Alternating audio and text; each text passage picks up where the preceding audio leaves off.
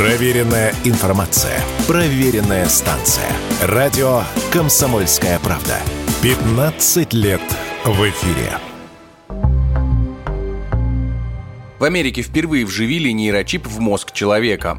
О внедрении импланта компании Neuralink рассказал ее владелец-миллиардер Илон Маск. По словам предпринимателя, подопытный уже хорошо восстанавливается, а первоначальные результаты показывают многообещающее обнаружение нейронных спайков. В 2021 году американская Neuralink начала испытание своей технологии на обезьяне. На опубликованном компанией видео подопытное животное играло в видеоигры с помощью джойстика, а после контроллер убирали и примат смог двигать курсор по экрану с помощью внедренного введенного в мозг чипа. В сентябре прошлого года в компании, принадлежащей Маску, объявили о наборе добровольцев среди людей. Принять участие в испытаниях имплантируемого чипа могли люди с травмами шейного отдела спинного мозга или боковым амиотрофическим склерозом. По словам экспертов, такие исследования могут помочь лучше понять, как работают импульсы головного мозга, и впоследствии может даже появиться способ лечения различных болезней. Об этом радио «Комсомольская правда» рассказал руководитель лаборатории молекулярной биоинженерии Института биоорганической химии Российской академии наук доктор химических наук Константин Мирошников.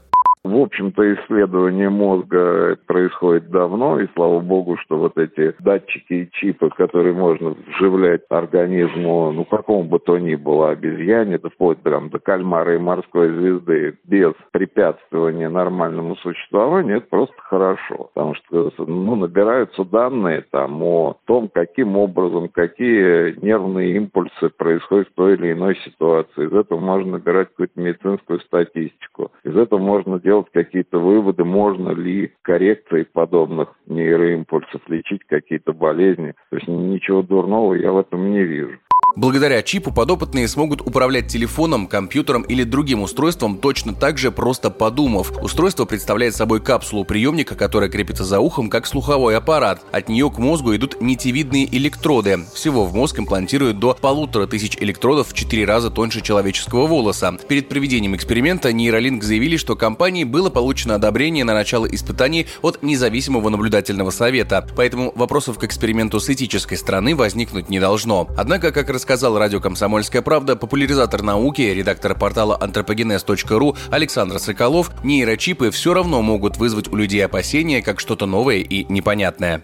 Но людьми-то они могут восприниматься негативно. Людьми вообще все, что новое, им непонятное, воспринимается негативно. Там ГМО, прививки, все что угодно, любые вмешательства, как бы который человек воспринимает как вот вторжение, что ли, в тело, это всегда страшно. Но это просто какие-то древние страхи, которые вообще иррациональные, нелогичные. Сейчас все очень строго, никакое исследование не пройдет всякие там этические комиссии, если не будет там согласовано со всеми, с кем можно. Естественно, все добровольцы там дают свои свое согласие и прочее, прочее.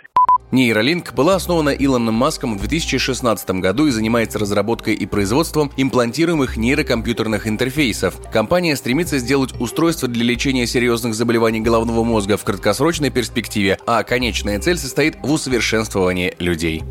Егор Волгин, радио «Комсомольская правда».